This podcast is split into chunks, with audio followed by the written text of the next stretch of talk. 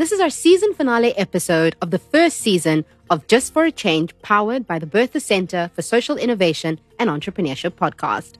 It's been a jam-packed season, and we've covered a lot of ground, from education to health innovation and vaccine apartheid, to looking at how we fund systemic change, to looking at how scholarships can change the way we're changing the world.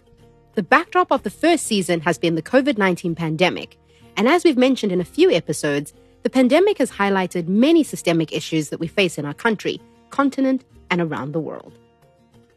It's interesting that you speak about our colleagues and our team members, because I think a personal highlight for me in season one was actually having some of the Bertha staff team members be part of some of our podcast episodes.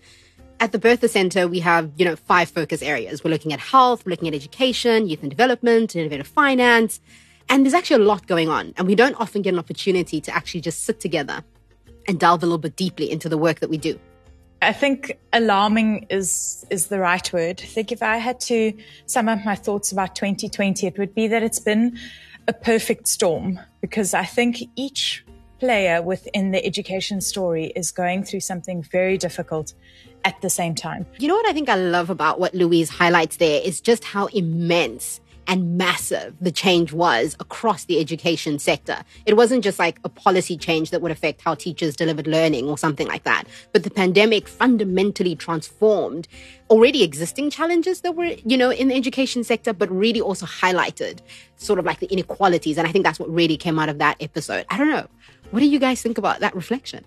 What I really hope we might be able to do as a society is to use this opportunity to look even deeper into the question of what kind of education, what kind of learning, what kind of teaching is relevant for this century.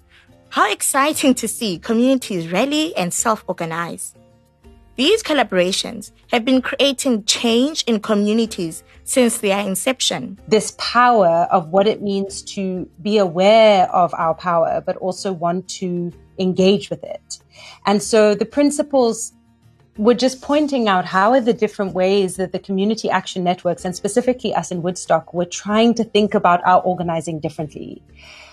And so one of the key ones was focusing on critical connections more than critical mass.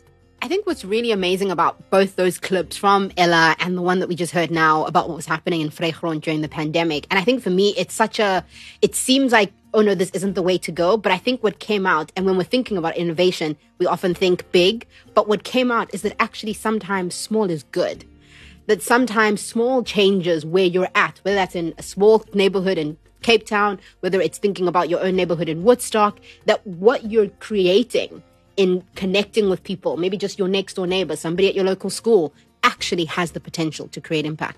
We're so glad that you've joined us in our first season and look forward to the season wrap-up episode as we reflect back on season 1 and also look forward to what we can expect in season 2, launching in July 2021. Really, I'm looking forward to hearing more from the audience, whatever that means, and to feel the way that these stories and this approach to telling stories and sharing them is being heard and felt by you, the listener. Click the subscribe button on our podcast profile to make sure you don't miss the next episode.